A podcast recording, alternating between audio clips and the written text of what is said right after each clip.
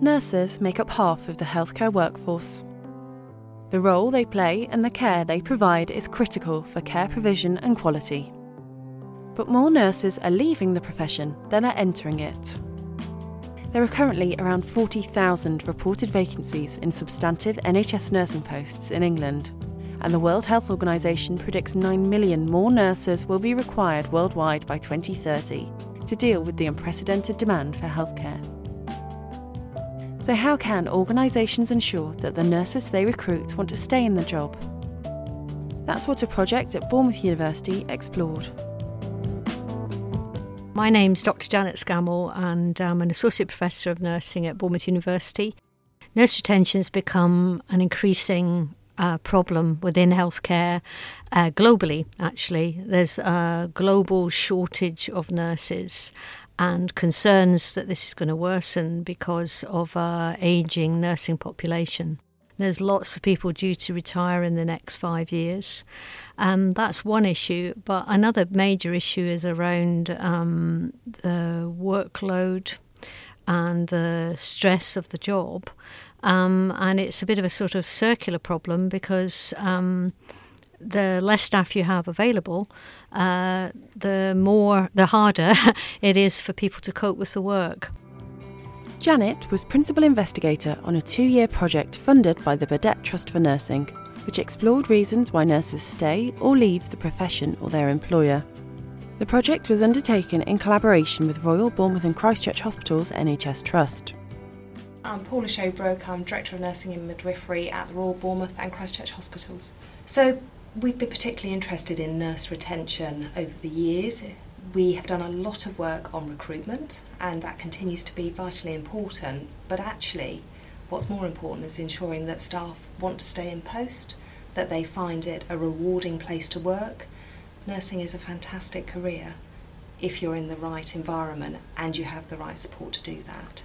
So, this project was important to understand what that meant for our staff we know that this is a national issue, and here at Bournemouth and Christchurch, what we were really keen to do is work in partnership with Bournemouth University to understand what this meant for our workforce, recognising that we are not in a unique position.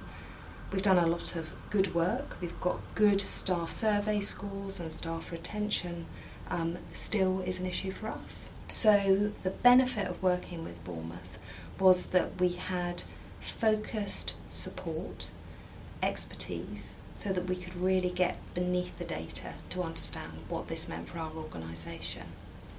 Here at the Acute Medical Unit at Royal Bournemouth Hospital, they know all too well the impact that nursing shortages can have. Ward sister Tash Kelly was on the project team as long as I've been a nurse, there has always been recruitment and retention issues. It is particularly through hospitals. It is in certain units. It is they're quite fast-paced environments.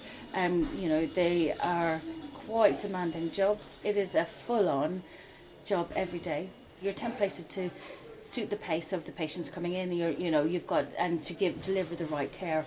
If you're short-staffed, you cannot deliver that care safely or effectively. You you get often get in people who, such as agency, for example, who are not familiar with our environment, who aren't familiar with our processes. That slows things down. People get tired. They get increased sickness there is, you know, they're working so much harder. Um, your, your staff for a certain amount of patients.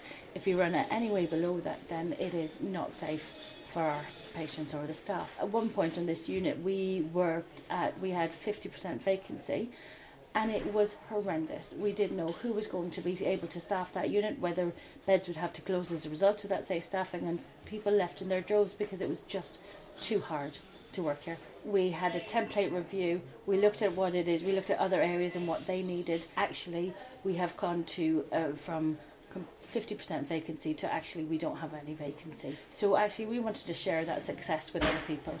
Uh, it was really important to us as a team because, and it was we were asked to be involved as a result of our own success.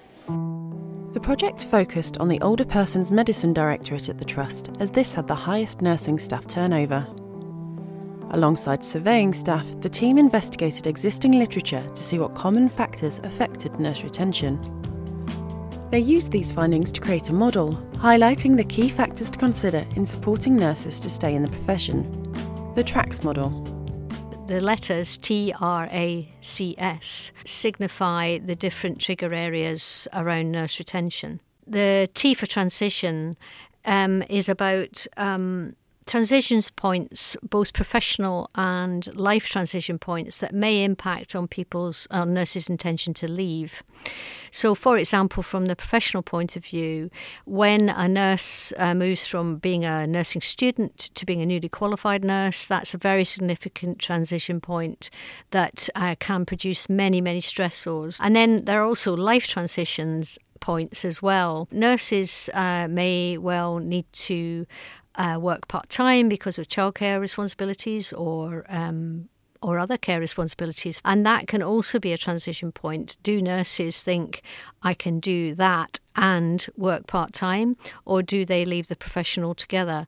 The R was around resilience. Nursing is a stressful job, that's not news, but is becoming more stressful because the acuity of care is very, very high uh, due to the fact that there is an ageing population with extremely complex needs. And so people need to be resilient in order to handle that.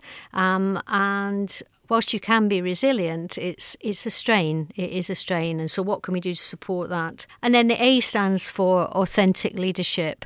By this term, we mean leadership that is relationship based, where you've got a role model that you feel um, is including you as part of the team, that you and your points of view are valued, the commitment element of this is around the commitment of the organisation to value staff.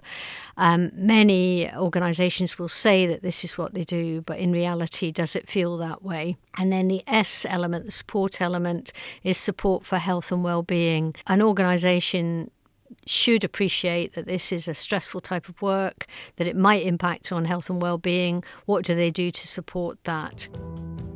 The model has formed the basis of an online portal, Support for Nurses. We were doing lots of different things to support staff. We've got um, different things that are provided by HR. For example, um, there are opportunities for flexible working. We have um, a very good support structure if staff are struggling, but actually, all of this was in different places. So thinking about our managers in clinical practice and thinking about our staff that may be finding things difficult, sometimes they didn't know where to go. So that was one of the bits of learning that came out of these conversations. So, what we decided to do was to create a one stop shop, um, an information portal that people could access on any internet enabled device anywhere um, in order to find out the information they needed when they needed it. Working collaboratively meant that the project could have real impact, both for those involved and the workforce more widely.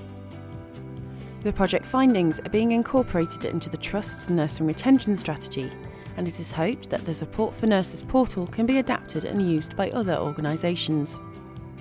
It's also being used in Bournemouth University's undergraduate nursing programmes to better prepare nursing students for a career in practice. It was very important in doing this that we worked collaboratively because we felt that if it wasn't like that, you wouldn't be empowering nurses to actually do something about this themselves. Before I started the project, I had no idea what I could bring to the research. I thought, they're way above me. I'm not sure what I'm going to be able to bring, but actually, us working together made a huge impact because you know they didn't know what how it felt on the shop floor, and they didn't know what kind of strategies you know that would work well. So they came up with different ideas, and actually between us, then we were able to shape where where what we could do going forward and what would work best for nurses. The team hope that the project will be a step in the right direction for supporting nurses and tackling the issue of nurse retention although the portal is being embedded in uh, the, the Trust IT systems, we also are retaining a generic portal that is available on the internet and it's available now and people can look at it and use it. And in fact, it can become, it can be made bespoke to any organisation. It will help give staff nurses who are maybe want to look outside their unit or you know, want to look for promotion and want to look for support I think that actually that if you could roll that out on a national level, I think that would be amazing. You can find the Support for Nurses portal online at support number 4 nurses.uk. You can also learn more about the project on the Bournemouth University website.